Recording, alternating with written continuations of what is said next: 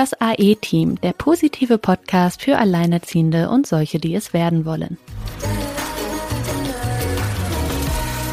Hallo ihr Lieben und herzlich willkommen zu einer neuen Folge. Heute widmen wir uns mal wieder der Innenwelt. Es geht heute um Ängste, um Panik und wir sind nicht alleine. Wir haben wieder einen spannenden Gast in unserem virtuellen Podcast-Studio.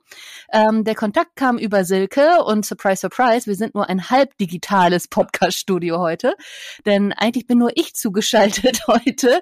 Ähm, Silke hat unsere Interviewpartnerin nämlich neben sich sitzen. Ja, Silke, verrat verrat doch erstmal, wie kam der Kontakt zustande? Was erwartet uns heute? Und äh, schon mal herzlich willkommen auch an dich, Miriam. Ja, hallo auch von mir. Ja, tatsächlich, ich habe hier live bei mir im Wohnzimmer mit einer herrlichen Bibi und Tina Decke als Untergrund heute die Miriam. Die Miriam kenne ich tatsächlich, weil sie gar nicht weit weg wohnt von mir und unsere Söhne die gleiche Schule besuchen. Ähm, zwar nicht die gleiche Klasse, aber parallel. Und da sind wir in den letzten Jahren doch so, ja, durch gewisse Themen und Schulthemen öfter mal ins Gespräch gekommen. Und ich freue mich sehr, dass Miriam heute hier ist, weil Miriam ist Heilpraktikerin, so viel darf ich schon mal verraten, und kennt sich unglaublich gut mit den Themen Ängsten und Panik aus. Panikattacken vor allem. Wir haben ja auch des Öfteren schon mal über Panikattacken gesprochen. Und gerade neu Alleinerziehende oder ja, Frauen und Männer in der Trennungsphase äh, kennen sowas vielleicht noch gar nicht und werden plötzlich von irgendwas übermannt, überrollt, äh, was sie total runterzieht, womit sie nicht wissen, umgehen zu können. Auch in der Facebook-Gruppe Gut Alleinerziehen kommt immer mal wieder ein, ein Akut-Post von wegen, ich habe gerade eine Panikattacke, was kann ich tun, wer kann mir helfen? Und da bin ich unglaublich froh, heute Miriam hier zu haben, dass wir diese Themen auch mal ja, aus Expertensicht beleuchten können. Hallo Miriam, ich bin sehr froh, dass du da bist. Stell dich doch kurz vor. Ja, hallo. Genau, ich bin Miriam, 42 Jahre, Heilpraktikerin und das mit absoluter Leidenschaft und habe zwei Kinder. Und erst vor einem Jahr fing ich eigentlich an, auch innerhalb meiner Praxis über meine eigene Geschichte mit Angst und Panik zu sprechen, da ich immer wieder gemerkt habe, dass dieses Thema überhaupt nicht angesprochen werden möchte oder auch die Angst vor der Angst zu groß ist. Und deshalb freue ich mich sehr, heute hier zu sein und beantworte gerne eure Fragen. Ja, die Angst vor der Angst, da sprichst du ja eigentlich schon was ganz Spannendes an, nämlich diesen Cycle, den wir ja irgendwie alle kennen. Ne? Silke hat das ja auch irgendwie durch, ich habe das auch irgendwie durch. Diese ähm, Phase, also ich beschreibe es bei mir mal als Phase, ich denke, es ist bei manchen Menschen tatsächlich viel langanhaltender und auch wirklich ein dauerhafteres Problem. Ich bin ganz froh, dass das bei mir nur eine Phase war, wo man dann irgendwann relativ schnell anfing, Angst vor der Angst zu haben, ne? Also vor genau, dieser Panik, die da kommt. Ähm, was ist denn da deine, also wir, Silke und ich haben unsere persönlichen Geschichten dazu immer mal so zwischendurch in dem Podcast drin. Ähm, wie ist denn da ähm, dein Weg gewesen? Also was hast du denn da erlebt, dass das Thema für dich spannender geworden ist? Ja, bei mir begann das tatsächlich schon mit zehn Jahren, dass ich sagte, mein Herz geht so schnell und ich war auf ja einer Freizeit und dann musste eine Freundin von mir immer die Hand auf den Rücken legen, dass das Herz nicht so schnell ging. Und dann ging das auch mal wieder weg. Also es fing so mit der Vorpubertät an. Und mit 15 hatte ich dann eine richtig schlimme Panikattacke, wirklich, wo auch der Krankenwagen gerufen wurde, denn ich habe direkt auch hyperventiliert und gezittert und ich konnte in dem Moment überhaupt nicht verstehen, was ich denn habe. Ich dachte tatsächlich, ich sterbe, ich ersticke jetzt. Mhm. Und äh, bis heute, und das ist ja jetzt, das war 1995, ist die Aufklärung doch noch nicht so weit, dass die Menschen wirklich verstehen, was ist. Natürlich ist es gut, wenn äh, man sich ein Blutbild erstellen lässt, Herzkreislauf checken lässt. Und doch ist es wichtig, in ganz andere Dinge reinzuschauen und das auch ohne Scham und überlegen, okay, was habe ich und wie kann ich mir mein Leben wieder schön gestalten? Also das ging dann immer weiter, dass ich immer mehr Angst vor der Angst hatte. Am Anfang kommt wirklich diese Angst und Panik und dann ist der Kopf oft sehr stark ausgeprägt in der Angst und führt uns eigentlich zu Wegen, die überhaupt nicht in die richtige Richtung führen. Und das ist immer wieder spannend, auch Patienten zu zeigen, dass es da Wege gibt, die ja, die sehr gut sein können und mit dem Wissen, dass ein Leben ohne Angst gar nicht möglich ist. Mhm. Was heißt jetzt ein Leben ohne Angst gar nicht möglich ist? Also es gibt ja einen Unterschied zwischen ähm, einer kurzen begründeten Angst vor etwas, wie jemand hat vielleicht Angst, dass er seinen Job verlieren könnte, weil das Unternehmen rote Zahlen schreibt. Und ähm, aber das, das ist ja noch lange keine Panikattacke. Wie erklärst du das denn äh, den Leuten, die jetzt kommen und sagen, ich weiß überhaupt nicht, was los ist? Ähm, wie, wie, wo genau, in welche Bereiche genau guckst du denn rein? Du sagtest ja, man muss da in andere Bereiche gucken. Welche sind das? Ja, genau, das hast du sehr, sehr gut erklärt. Und das äh, wollte ich damit ausdrücken, dass das Leben voller Gefühle ist und dass das ganz wichtig ist und dass wir versuchen, diese stark ausgeprägte und diese Notsituation, dass wir die etwas runterfahren und das Leben, wie wir haben Angst vor einer Prüfung und so, dass das ganz normal dazugehört. Zu mir kommen oft Patienten, die sagen, ich will keine Angst mehr haben oder ich höre das immer wieder auch ähm, in den digitalen Medien. Da werden Versprechungen gemacht, äh, die ich finde, die man so tatsächlich nicht umsetzen kann. Und es geht da vor allem um das Jetzt, denn wenn die Menschen in dieser Notsituation sind, dann sind, sind das oft Ausweglosigkeiten und die Gedanken kreisen und kreisen. Und wenn wir dann in das Jetzt gehen und in die Atmung und den Verstand mal außen vor lassen, denn der Verstand addiert die Vergangenheit, um die Zukunft zu kreieren. Das bringt uns aber in dem Gefühl der Angst überhaupt nichts, denn das Gefühl der Angst ist in der Gegenwart. Und ich sage meinen Patienten gerne, was würden Sie denn mit Ihrem Kind machen, was zu Ihnen kommt und sagt, Mama oder Papa, ich habe so Angst. Wir werden in den Arm genommen oder sie nehmen das Kind in den Arm, sie streicheln das Kind und sind da. Und genau das fehlt oft den Menschen in dem Moment, dass sie sich gar nicht selbst in den Arm nehmen, sondern bequatschen und sagen, ist doch nicht so schlimm, oder sie, sie suchen sich Auswege, wenn die Angst kommt, machen sie etwas Bestimmtes. Also im Endeffekt gehen sie der Angst aus dem Weg und was viele nicht wissen, ist, dass sie in dem Moment die Angst immer mehr nähren, denn die Angst will angeschaut werden. Sie will ein Teil sein, sie will das Gefühl zeigen.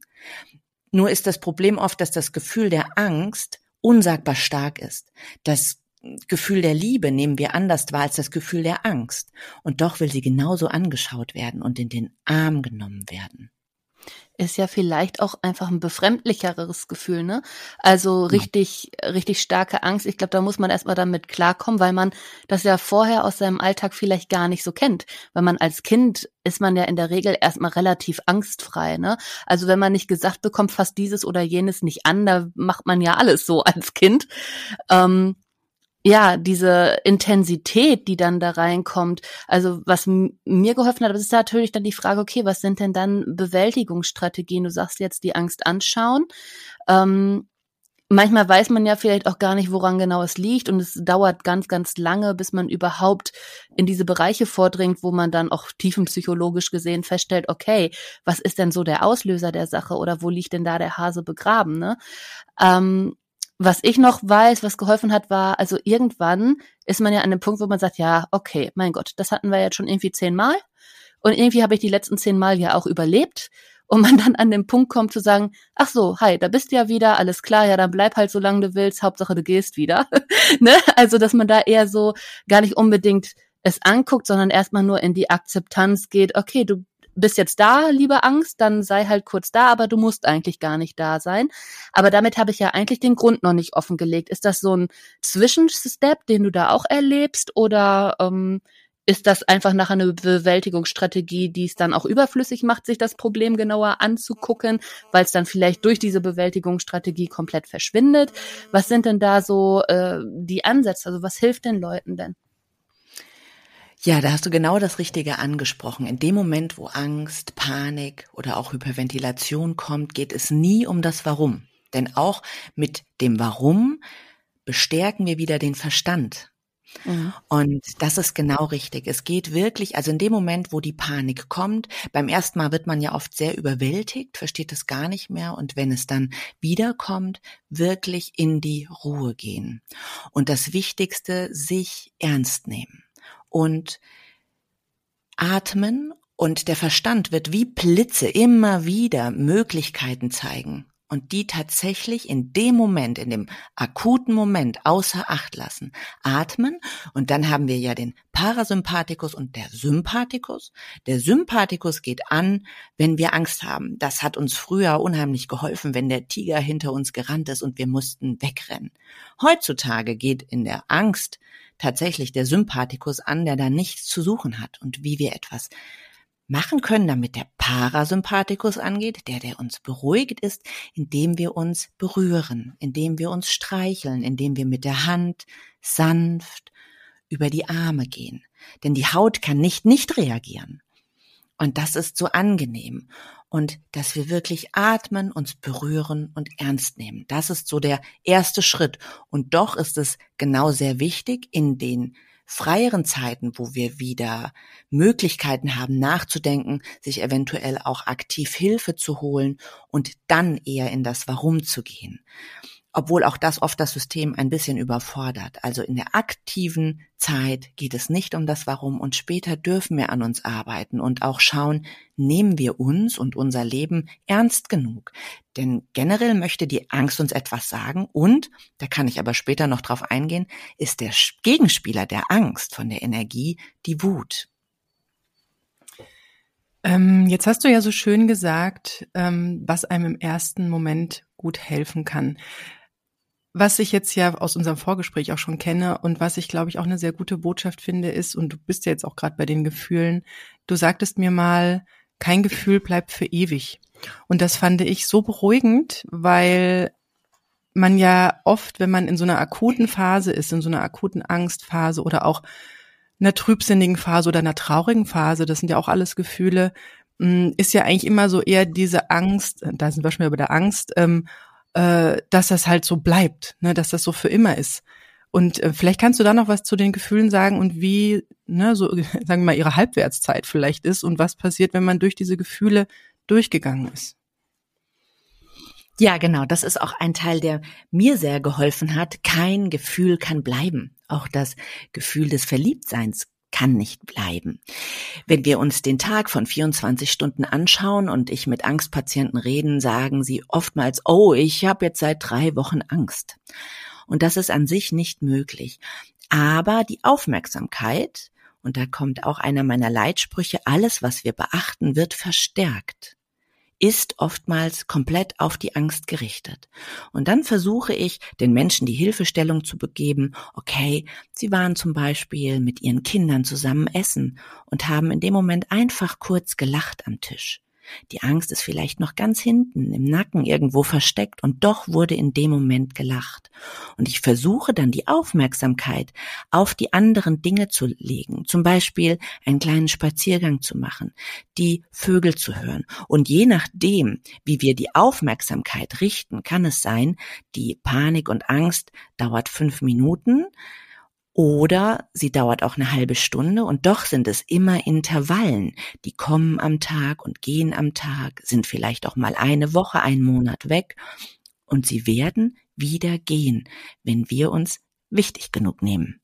Das ist natürlich eine sehr, sehr gute ähm, ja, Grundinformation, sage ich mal, weil es gibt ja Menschen, die mit ihren Gefühlen noch gar nicht so vertraut sind, weil ich habe immer so das Gefühl, in unserer Gesellschaft, dass die positiven Gefühle natürlich sehr gerne genommen werden.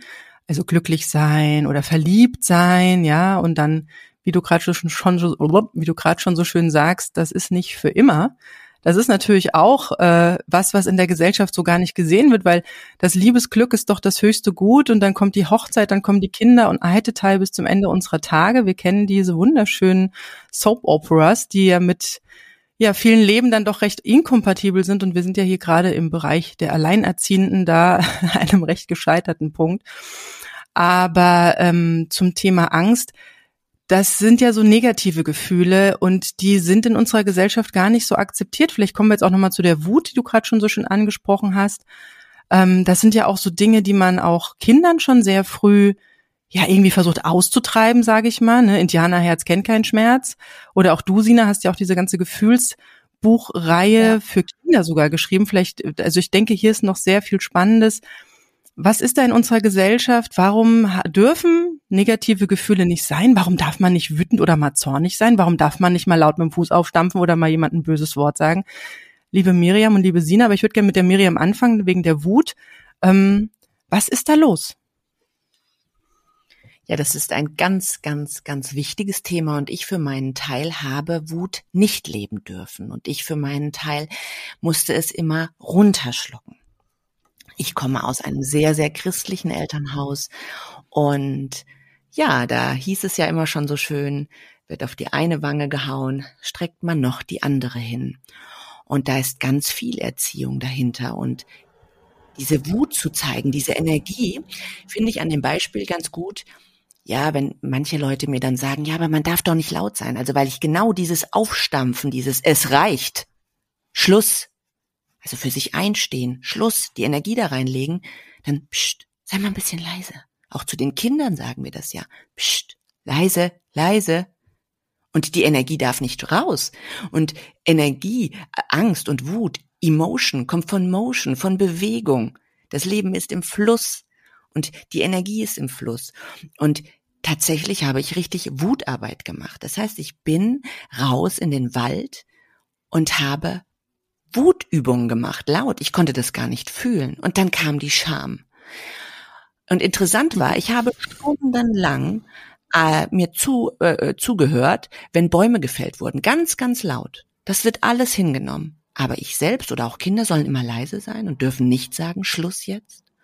Und diese Übung wirklich zu sich selbst und ein Nein zu anderen und dadurch ein Ja zu sich selbst kann eine ganz große Befreiung innerhalb der Angst sein. Mhm. Was ich immer spannend finde, Sergio, du fragtest ja nach, nach der Wut, dass man sich fragt, okay, wenn das Gefühl jetzt sprechen könnte, was würde uns dieses Gefühl denn eigentlich sagen? Und die Wut, die sagt dir, dass gerade in dem Moment, wo halt Wut aufkommt, etwas passiert, was deinem eigentlichen Wertesystem nicht entspricht. Ne? Also du gehst nicht d'accord mit dem, was jetzt da gerade im Außen äh, von dir verlangt wird.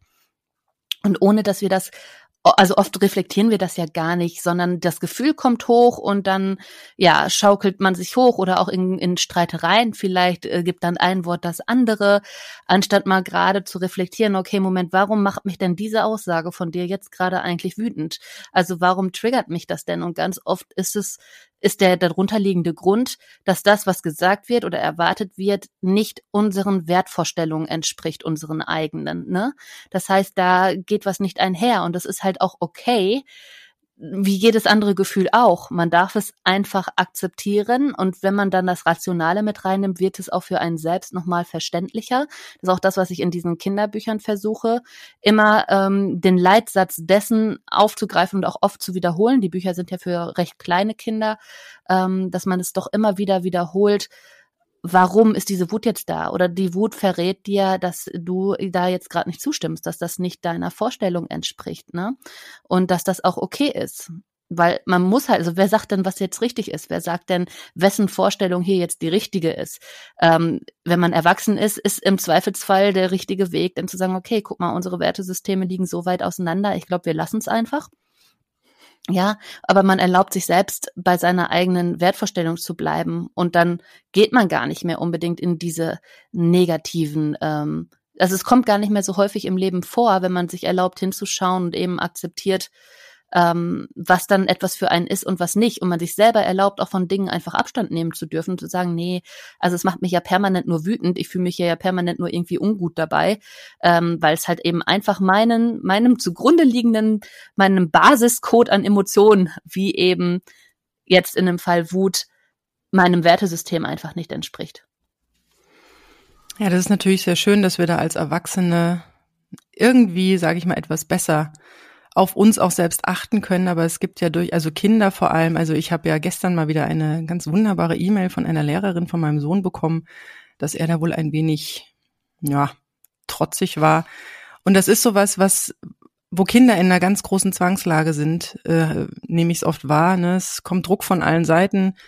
Die Eltern wollen, dass sie dann still sind. Das hat Miriam ja gerade so schön gesagt. Und ähm, jetzt haben wir ja das Thema Trennung und Alleinerziehend sein.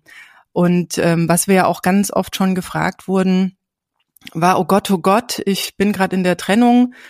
Viele Frauen merken auch, dass sie eigentlich ganz gerne für sich damit erstmal klarkommen möchten, aber dann haben sie die Kinder und dann versuchen sie vor den Kindern irgendwie High Life zu machen und obwohl sie sich innerlich fühlen, also elend fühlen und ich denke, Kinder haben da unglaublich feine Antennen, die merken das.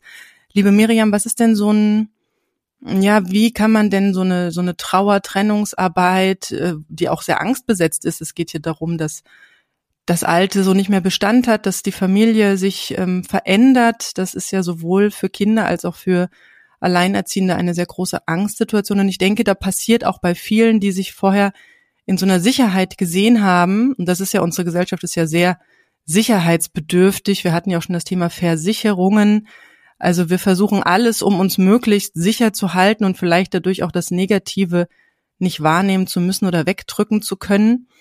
Und jetzt ist natürlich jetzt so eine Akutsituation, wo es mit dem Wegdrücken schwierig wird, beziehungsweise lauert hier ja auch eine große Gefahr. Ja, also generell möchte ich da als allererstes mal Mut machen. Denn die Familien, die sich trennen, da gibt es als erstes schlimme Gefühle, große Angst. Das Ergebnis ist aber, was sehen die Kinder? Dass ihre Eltern neue Wege gehen und neu glücklich werden. Das heißt, auch sie dürfen in ihr eigenes Leben später Veränderungen zulassen, um noch glücklicher zu werden, auch wenn der Schmerz, die Unsicherheit und all das, was kommt, da ist. Und ich finde, wenn das Eltern wissen, wenn sie wissen, okay, jetzt wird es schwer, aber das Ergebnis ist, dass das Kind sich daraus unsagbar viel mitnimmt, wenn es erwachsen ist und eine glückliche und zufriedene Mutter, glücklichen und zufriedenen Vater sieht, das ist etwas ganz Starkes, was es natürlich im ersten Step nicht spürt. Und wenn da Unsicherheit da ist, ansprechen lassen und da sein und sich das anhören. Mhm. Ja, aber das wird ja auch, also wenn gerade bei den Kindern, ich glaube, die schnappen natürlich auch auf, wie am gerade am Anfang so einer Trennung auch die Grundsituation oder die Gefühle bei den Erwachsenen sind. Da kommt ja auch, also zum einen die Angst, okay, schafft man das alleine bei dem Elternteil, bei, bei dem das Kind in der Regel dann ja bleibt. Und ähm, dann aber auch die Wut auf den Ex, wenn er so richtig uneinsichtig ist und gewisse Dinge selber gar nicht einsieht. Jemand, der einfach ähm, ja, sich der Verantwortung entzieht und geht. Und äh, beim anderen bleibt dann erstmal die Wut da drauf. Wieso ähm, darf der das? Wieso darf der sich hier aus der Verantwortung nehmen? Wieso darf der sich monatelang bitten lassen, überhaupt Unterhalt zu zahlen etc.? Da ist, ist ja eine lange Phase, wo diese Emotionen auch am Anfang durchgemacht werden. Und ich glaube, das macht es halt für die Kinder dann am Anfang auch schwieriger, dann nicht gleich das Gute zu sehen. Und dann wird es wiederum Situationen geben, wo man aus einer ganz schlimmen, wenn es jetzt, wenn wir vom Thema häusliche Gewalt reden und so, sofort eine Besserung da ist. Ne, wo dieser Effekt vielleicht auch bei den Kindern viel eher eintritt, dass Ruhe reinkommt und dass sie sich wohler fühlen selber. Ich glaube, es hängt ganz viel davon ab, wie die Grundsituation ist und was sofort spürbar ist an Veränderung. Und wenn natürlich am Anfang das erste ist, okay, Mama ist hier am Struggle, struggeln irgendwie, die hat ein bisschen Angst davor, wie die Zukunft jetzt aussieht, oder die ist halt einfach mega wütend, weil ähm, ne, sich der Herr da irgendwie bitten lässt, etc. Ich glaube, die schnappen das ja auf, Kinder kriegen das ja rein. Ich glaube, je nachdem, wie da die Grundsituation ist, äh, nehmen die das auch nochmal schneller positiv wahr. Genau, das ist absolut so. Und ich finde es aber auch da wichtig, dass Kinder auch sehen dürfen, dass Mama nicht immer nur Supermama ist, mhm. sondern dass sie Gefühle hat und dass das alles da sein darf. Und dann wird die Situation kommen, wo Mutter oder Vater die Kraft haben und ja, wieder ganz da bei den Kindern sind. Und dann wird es Momente geben, wo Mutter und Vater sagt, und jetzt nicht, ich drehe hier halb durch. Und die Frage war ja von Silke, wie ich mit Kindern in dem Moment umgehe und sie wirklich halten oder aber auch Wutarbeit, indem wir zum Beispiel in den Wald gehen und Sachen werfen. Also wirklich einen Stock nehmen, er darf auch schwer sein und weit wegwerfen, damit wir die Energie, es reicht, weg dem. Oder aber Eier kaufen und sich ein schönes Plätzchen kaufen und die Eier auf dem Boden zerschellen und dabei, jawoll, es ist so scheiße. Und auch sagen, es tut so weh. es ist so schlimm. Und interessanterweise, wenn Kinder plötzlich ihre Mutter oder Vater sehen, wie sie die Eier zerschellen, die fangen an zu lachen und schmeißen Eier mit, na dann kauft man sich halt mal 20 Stück und zerschellt die. Und sie wissen, okay, ich kann meine Energie irgendwo abladen. Und das geht bei jedem Wetter. Mhm. Und dann ja, bringen die Kinder das mit nach Hause und fangen an in der Wohnung. Nein. Ach, liebe Sina. ähm, ich finde das gerade so schön, ähm, wie aus so einer Angst. Also das Ding ist ja auch, wenn man diese Gefühle, und das ist ja das, was unsere Gesellschaft so will, ne? Das, das Gute darf nach draußen, darüber darf man reden, man darf äh, ne, sagen, wenn, wenn man sich besonders gut fühlt, wenn man sich freut, das merkt man Personen ja auch an. Aber so über das, äh, über so Gefühle wird auch unglaublich ungern gesprochen. Also ich kann mich aus meiner Kindheit nicht erinnern, dass wir irgendwann mal ein Gefühlsgespräch gehabt hätten. Und ähm, die Sache ist ja, das, was Miriam gerade erzählte, also ich musste gerade so schön lachen, weil ich stelle mir das so vor, da ist so eine, so eine, und die Gefühle, also ich bin ja jetzt nicht so der gefühlsbetote Mensch, deswegen finde ich das gerade so schön zu sehen, dass es da Lösungen gibt, schnelle Lösungen gibt. Und ich habe auch so das Gefühl, wenn man, Gefühl, Gefühl, Gefühl, wenn man zu lange sowas unter den Teppich kehrt, dann kommt das wie eine Bombe zurück, oder? Wenn wir die Gefühle nicht rauslassen, gehen die rein und dann wird, wird der Mensch auch krank. Und äh, da geht es darum, ich weiß nicht, wie ich es jetzt gerade gut erkläre, wenn wir alles runterschlucken, verfestigt es sich. Also das Problem ist tatsächlich, wenn wir immer wieder runterschlucken und runterschlucken, dann wird das oftmals wie eine Bombe explodieren oder wir implodieren. Und es geht auch bei Kindern schon in die Depression weil sie schlucken und schlucken, auch oftmals um die Eltern zu schützen, die gerade in einer Ausnahmesituation sind. Oder aber, was ist, wenn Mutter oder auch Vater selbst nie gelernt haben, mit Emotionen umzugehen und bekommen ein unsagbar emotionales Kind? Da ist Konflikt ja vorprogrammiert und in einer Ausnahmesituation noch mehr. Und da finde ich, ist es immer sehr, sehr gut, wenn die Elternteile an sich selbst arbeiten, denn die Kinder schwingen ja immer mit. Das heißt, wenn ich als Elternteil an mir auch seelisch arbeite, geht das Kind automatisch mit. Ich habe das an meinem großen Sohn gesehen, der wird jetzt knapp, ja, der wird jetzt nächste Woche 14. Der hat mich oftmals mit Dingen getriggert, die hochkamen, von denen ich gar nicht mehr wusste, dass die noch da sind. Und als ich mit mir selbst mehr gearbeitet hatte, gingen seine Probleme weg ohne dass ich das Gefühl hatte, was daran zu tun. Einfach nur, weil ich ihn sein lassen konnte.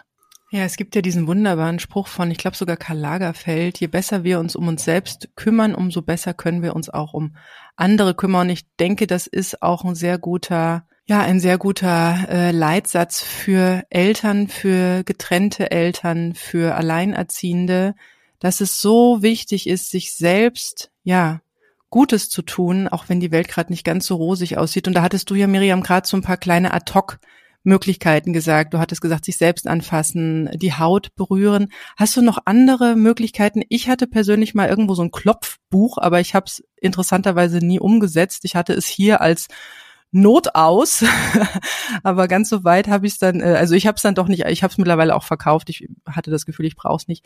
Was gibt's denn noch so für ja, Tipps und Tricks hört sich immer so ein bisschen doof an, es hört sich immer so nach schneller Lösung an, aber was sind denn wirklich gute Möglichkeiten, um ja, erstmal zu, zu, zu erkennen, dass ich gerade in einer Angst- und Paniksituation oder in einer, in einer Panikreaktion stecke, einen Panikanfall habe. Du hast ja vorhin erzählt, es gibt ganz verschiedene Erscheinungsformen. Und was sind, ähm, sage ich mal, vielleicht noch weitere Erste-Hilfe-Methoden? Ja, da unterscheide ich immer, ob ich in dem Moment alleine bin oder auch die Verantwortung für meine Kinder gerade habe und doch alleine bin oder aber ob ich in Menschenmengen bin, ja, oder auch bei der Verwandtschaft, was es manchmal nicht einfacher macht. Und da finde ich Transparenz ganz wichtig. Das heißt, sind wir in einer Menschenmenge und plötzlich ist das alles zu viel. Dürfen Sie auch jemanden Fremden fragen, können Sie mir kurz die Hand geben? Natürlich ist unser erster Gedanke, was denkt die andere Person? Und genau darin liegt ja schon wieder das Problem, denn wir sollten uns ja selbst ernst nehmen. Und viele sind kurz da und die dürfen auch fragend schauen. Oder aber in einer Menschenmenge sich hinsetzen oder knien und einfach atmen, die Augen schließen. Das hört sich immer schon so abgetroschen an, ja, atmen, atmen. Und es ist doch so, so wichtig, auch da wieder in die Ruhe zu kommen. Denn die Quintessenz ist ja in der Hektik in der Ruhe zu bleiben. Ist es aber so, dass ich zu Hause bin und vielleicht nachts nicht einschlafen kann oder auch nachts sind alle Katzen grau, plötzlich die Gedanken kreisen, dann hilft es oftmals auf den Balkon zu gehen, wirklich aus der Situation raus, aus dem Zimmer raus, etwas zu fühlen. Manchen hilft auch kaltes Wasser, das Plätschern von Wasser zu hören, die Dusche anzustellen. Also die Sinne etwas zu verändern, Manche Menschen, die das sehr stark haben, da empfehle ich noch in der Atmung ein zu denken und in der Ausatmung aus. Wir versuchen damit wirklich so ein bisschen aus dem Verstand hinein zu, äh, herauszugehen. Ich atme ein. Ich denke dabei ein. Und ich atme langsam aus und denke aus. Und das ist das Einzige, was jetzt im Moment wichtig ist. Und wenn die Gedanken trotz allem ra rasen, dann bitte die 24, 7 mal 24 Stunden Regel zu nehmen. Auch wenn der Name Regel nicht so schön ist. Das bedeutet, wenn ich gerade in einer Ausnahmesituation bin, denke ich immer 24 Stunden weiter. Denn innerlich sind wir Neandertaler. Das bedeutet, wenn ich jetzt bereits daran denke, was in zwei Monaten vielleicht passiert, nähere ich die Angst unsagbar. Unser Körper kann noch nicht, deswegen auch Neandertaler, darüber adäquat nachdenken in einer Notsituation, dass es auch in zwei Monaten gut sein kann. Und wenn ich jetzt, wir haben jetzt gerade Viertel nach zehn, überlege, wie kann ich mein Leben bis morgen 10.15 Uhr gut gestalten und in meiner Kraft bleiben. Und erst am nächsten Tag um die gleiche Zeit überlege ich, wie ich die nächsten 24 Stunden packe. Und das ist eine unheimlich gute Hilfestellung, denn wenn wir in den Wehen liegen, gibt es genau den gleichen Satz. Wir denken nur von Wehe zu Wehe. Ja.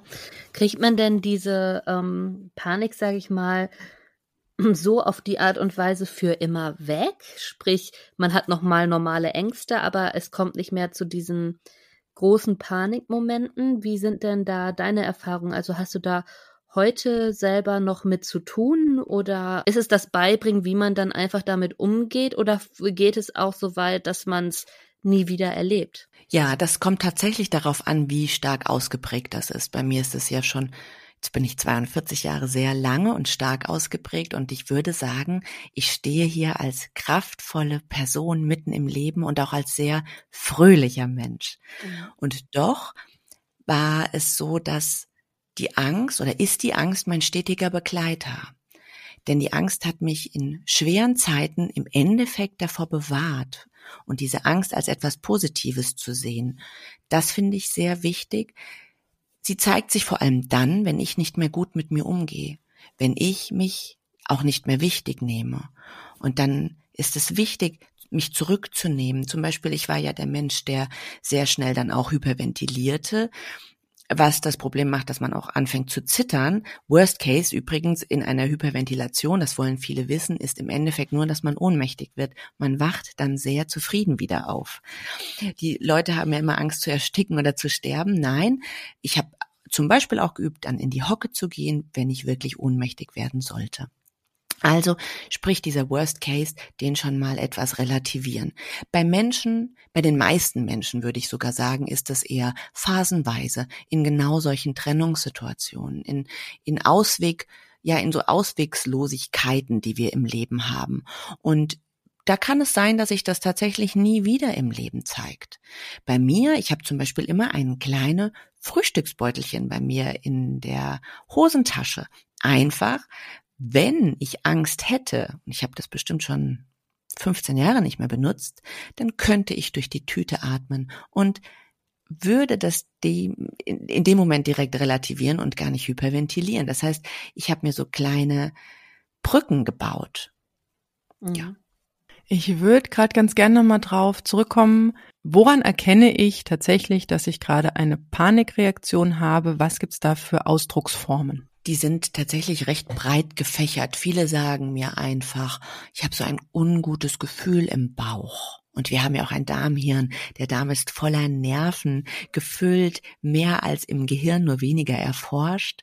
Manche sagen, ich habe einen Druck auf der Brust oder ich fange an zu zittern. Manchmal ist es auch so, dass diese Dinge überhaupt nicht gehört werden und die Leute wirklich nur noch auf und ab rasen und sich tatsächlich wegmachen.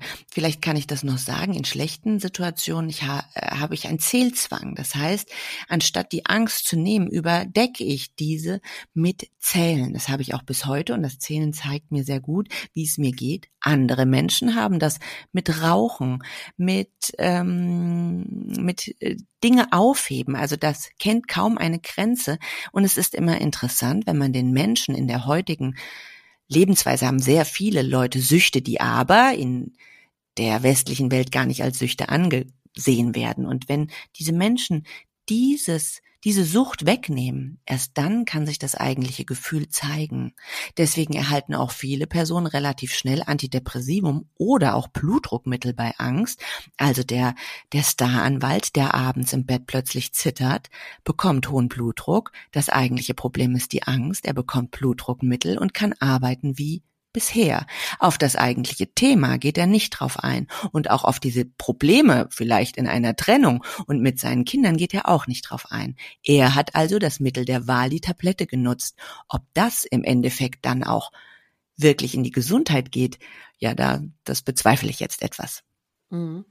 Wie erkenne ich denn eigentlich von außen, dass jemand anders eine Panikattacke hat? Weil da ähm, gibt es ja auch ganz unterschiedliche. Also der eine wird vielleicht ganz, ganz ruhig plötzlich und zieht sich irgendwie so zurück innerlich und bei anderen, wie gesagt, merkt man es vielleicht, weil sie hyperventilieren. Ähm, wie, wie kann ich das feststellen und wie kann ich denn jemandem dann in dem Moment helfen? Ja, das ist eine richtig gute Frage. Also ich habe meinem Mann irgendwann, der war damit ja auch etwas überfordert, in einer Ruhepause das dann versucht zu erklären wo es mir einfach gut ging.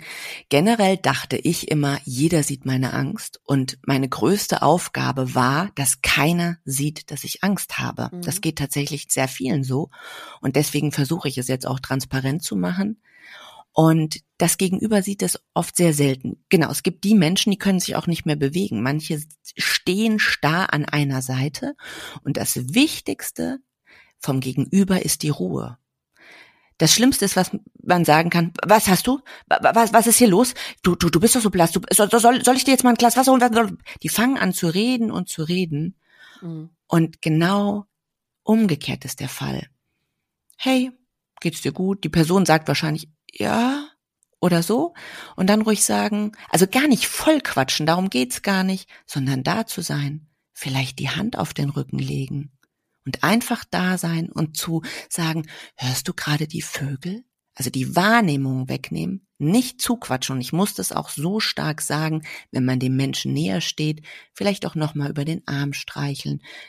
Und oder auch, das ist auch eine sehr gute Wahrnehmung. Oh, es duftet nach Wald. Oder riechst du das? Hier neben kocht doch jemand Kartoffeln.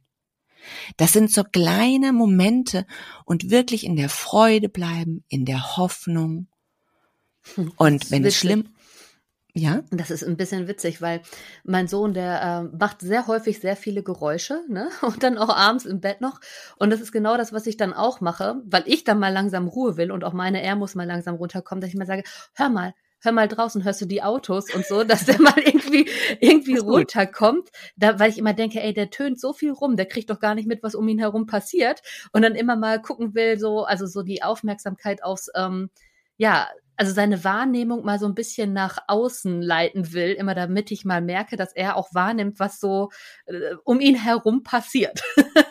Sei es nun Vögel, ne?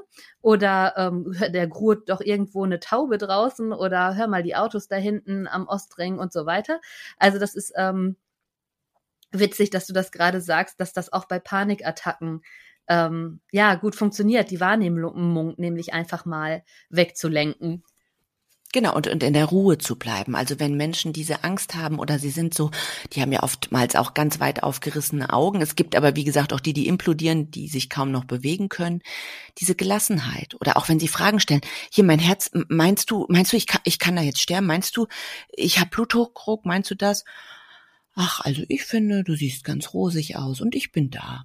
Weißt du, ich bin da. Wenn was ist, ich bin da. Und auch nie auf die einzelnen Fragen ins Detail eingehen. Das würde immer den Sympathikus nähren, nähren, nähren. Mhm. Und das ist dieses Schöne, dieses, mhm, ja, diese Gelassenheit tatsächlich. Und diese Standfestigkeit. Denn die Menschen mit Angst leben oft nicht mehr in der Standfestigkeit. Ja, ist so ein bisschen wie mit Säuglingen, ne?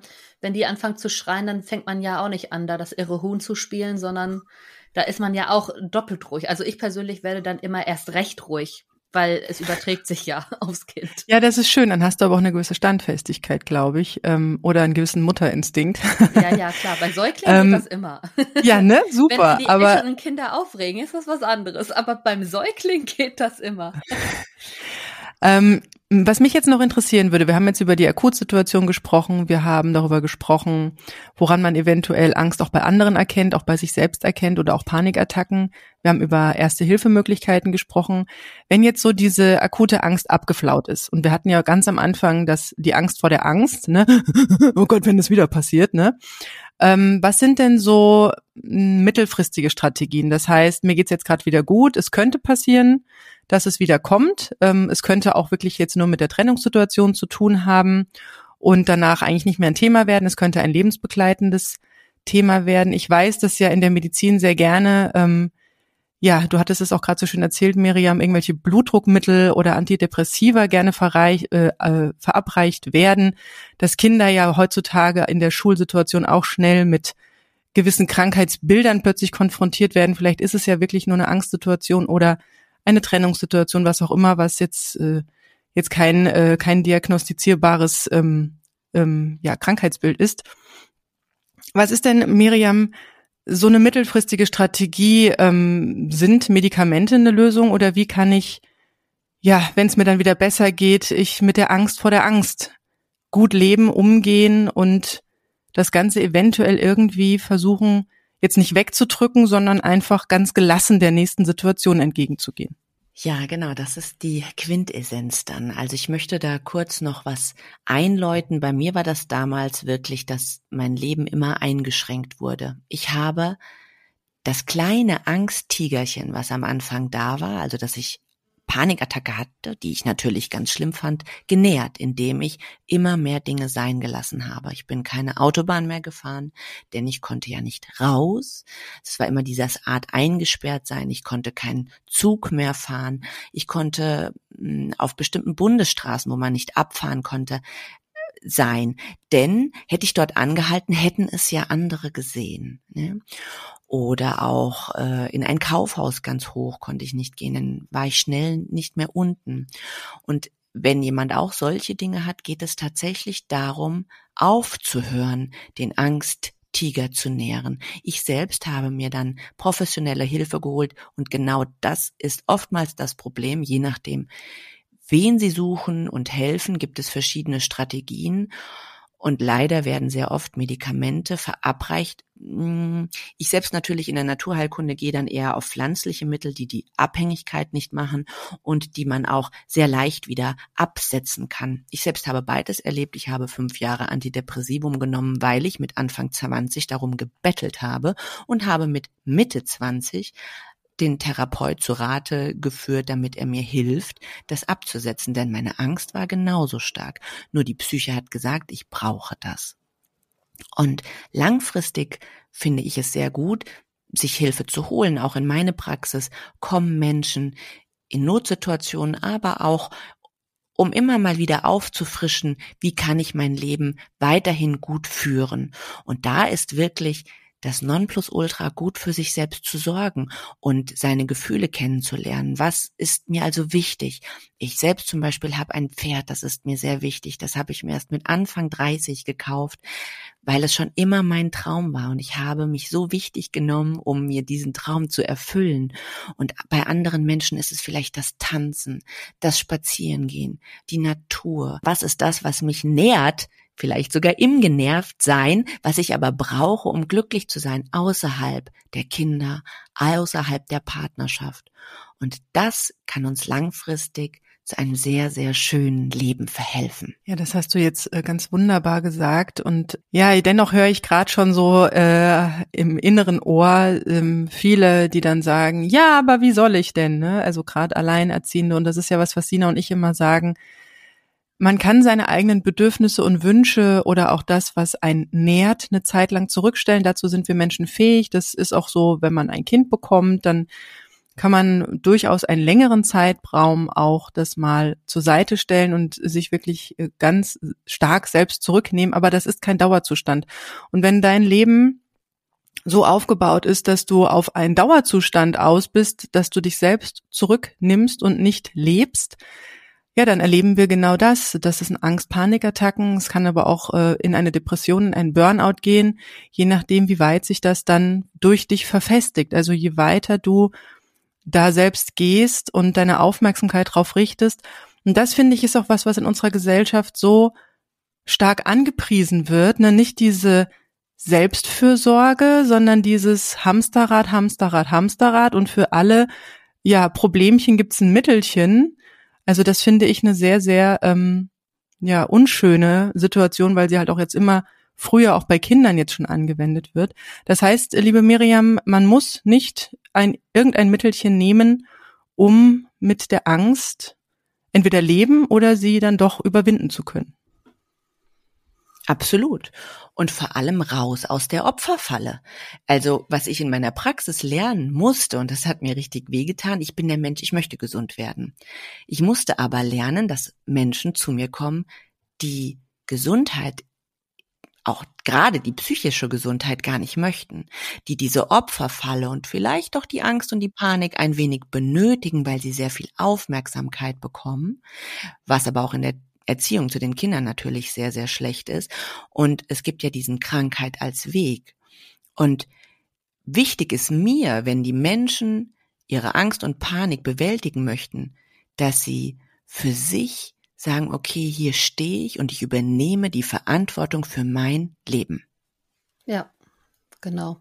Also in diese Selbstverantwortung gehen und die gerade beim Thema Alleinerziehend sich darüber freuen, dass man die Verantwortung auch ein Stück weit alleine hat, weil es gibt nun mal viele Dinge, da muss man keine Kompromisse mehr eingehen. Also man hat ja auch viel mehr Gestaltungsfreiraum, wenn man die Verantwortung übernimmt, ne, und sich darauf freut, weil das eine ist halt, ja, ähm, mitlaufen oder Dinge passieren lassen, dann ist man eben ewig passiv. Oder man ja entscheidet sich dafür, dass man sein Leben gestalten will. Dann ist das Leben nicht länger das, was einem passiert, sondern das, was man draus macht.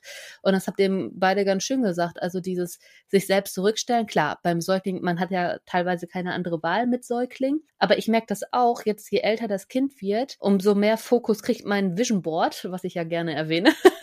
Na, also so die eigenen Themen, die man noch hat. Also nur weil man ein Kind hat, muss ja jetzt der Traum von XY nicht plötzlich aussterben oder aufhören, sondern dann ist ja eigentlich nur noch die Frage, okay, wie kriegt man das denn mit Kind trotzdem hin? Es ist ja nicht immer dieses, ja, okay, dann kann ich das jetzt nicht mehr machen, sondern auch mehr so ein, ja, es ist vielleicht herausfordernder, da braucht man einen anderen Ansatz, aber wie kann es denn gelingen? Also andere Lösungen finden. Das ist halt dieser Unterschied zwischen man bleibt passiv und dann ist es so, wie du sagst, dann braucht man wahrscheinlich auch ähm, weiterhin seine Symptome, um irgendwie Aufmerksamkeit zu kriegen oder man ist halt jemand, der eher aktiv ist. Ne? Wobei man dann auch wieder aufpassen muss, weil wenn man zu viel macht und es überfordernd wird, auch das kann ja wieder diesen Cycle da anstoßen, dass es irgendwie in Panikattacken geht, weil man sich vielleicht doch zu viel zumutet und es gar nicht unbedingt wahrnimmt und immer weitermacht und nachher bricht sich das dann doch wieder auf der Panikattackenschiene Bahn. Es kann ja beides sein, einmal dieses passive und einmal aktiv, ähm, ja, beides in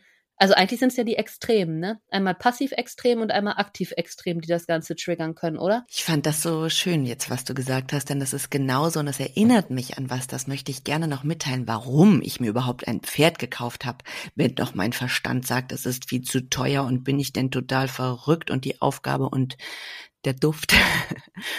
Ich habe ein Buch gelesen und darin stand, wenn Sie noch zehn Jahre zu leben haben, ist dann Ihr Leben jetzt so, wie sie es gerne haben möchten. Natürlich jetzt in einer aktiven Trennung äh, ist es vielleicht schwieriger zu beantworten, aber es geht ja auch um langfristig. Und ich finde, zehn Jahre ist eine gute Zeit zum Überbrücken okay, was wäre denn jetzt von 2022 bis 2032? Ist mein Leben so? Was würde ich tun, wenn es nur noch zehn Jahre wären? Und das auch tatsächlich umsetzen, Schritt für Schritt. Und es ist nicht immer nur, dass es das Geld ist, was sich da verändert, sondern ganz viel mit der inneren Einstellung und sich die kleinen Wünsche zu erfüllen. Ja, das sich selbst ernst nehmen. Und wenn es nur ein Kaffee ist, den man jetzt mal heiß trinken möchte. Oder ich weiß noch, als ich äh, die kleinen Kinder hatte, ich bin jeden Tag, ohne Mist, ich bin jeden Tag zum Bäcker und habe mir dann eine Erdbeertorte gekauft.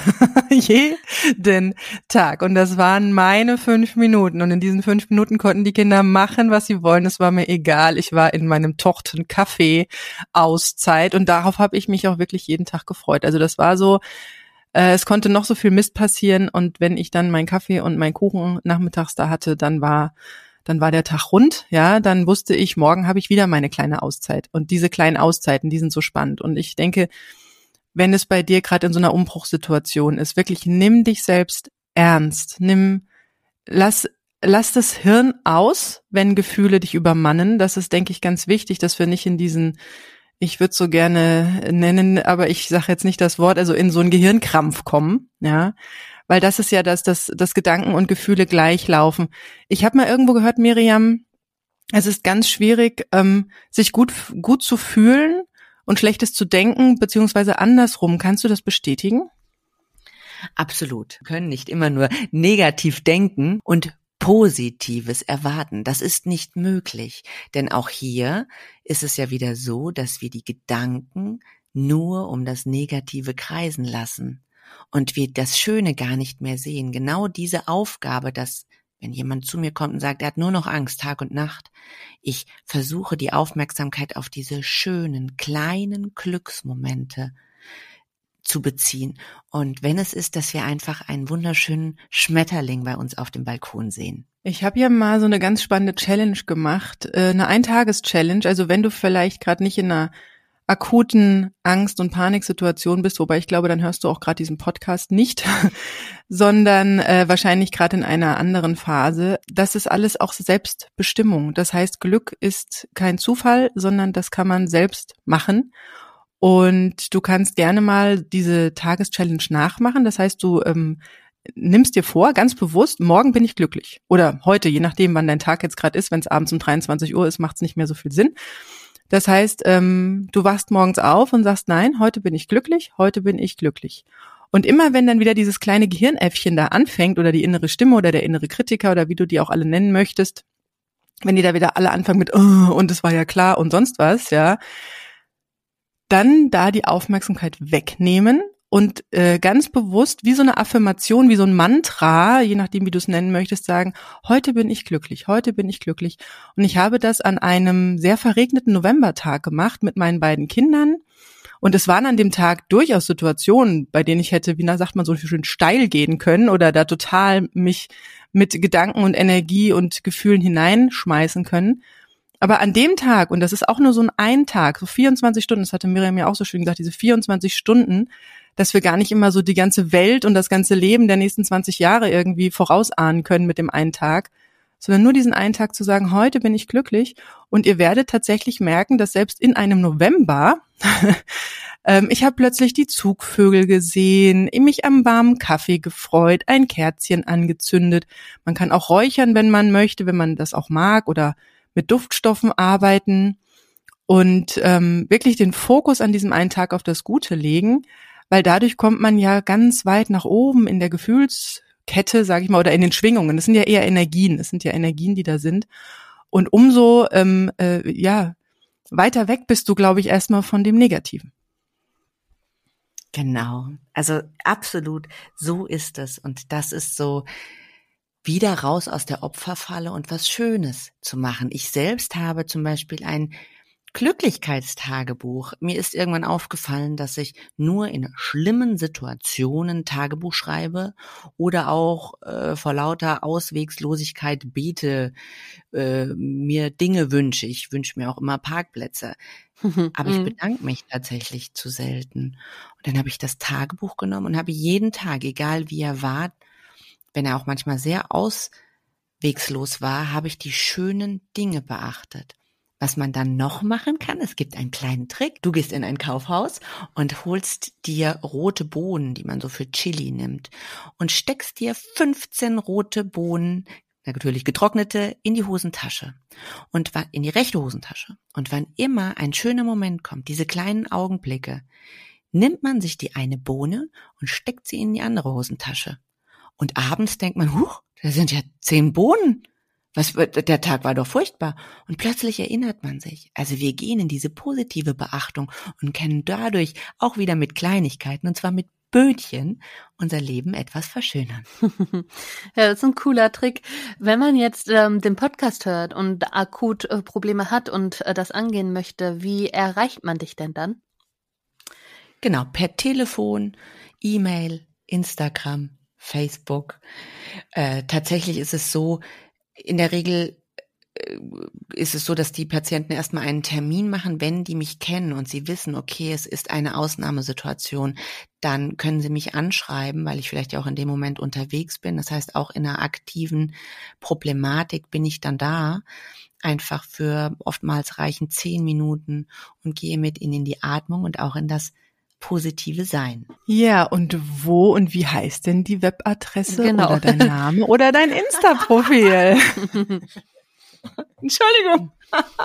ja, man findet mich unter www.naturheilpraxis-bad nauheim.de oder auch unter miriam-wasserhess.de und dort gibt es auch einen Bereich über ja, Beratung in schwierigen Situationen. Bei Instagram findet man mich unter Naturheilpraxis Bad Nauheim zusammengeschrieben. Mhm. Vielen Dank, äh, Miriam, dass du bei uns im Podcast warst. Mega spannendes Thema, wird viele da draußen betreffen. Ja, schreibt uns sonst auch gerne Feedback zur Folge auf Instagram, das AE-Team oder auch an unsere E-Mail-Adresse, auch wenn ihr ein Thema habt, über das ihr gerne mal sprechen möchtet, an aeteampodcast.gmail.com. Bis dann. Tschüss. Ja, macht's gut. Tschüss. Tschüss. Das war das AE-Team, der positive Podcast für Alleinerziehende und solche, die es werden wollen, mit Sina Wollgramm und Silke Wildner.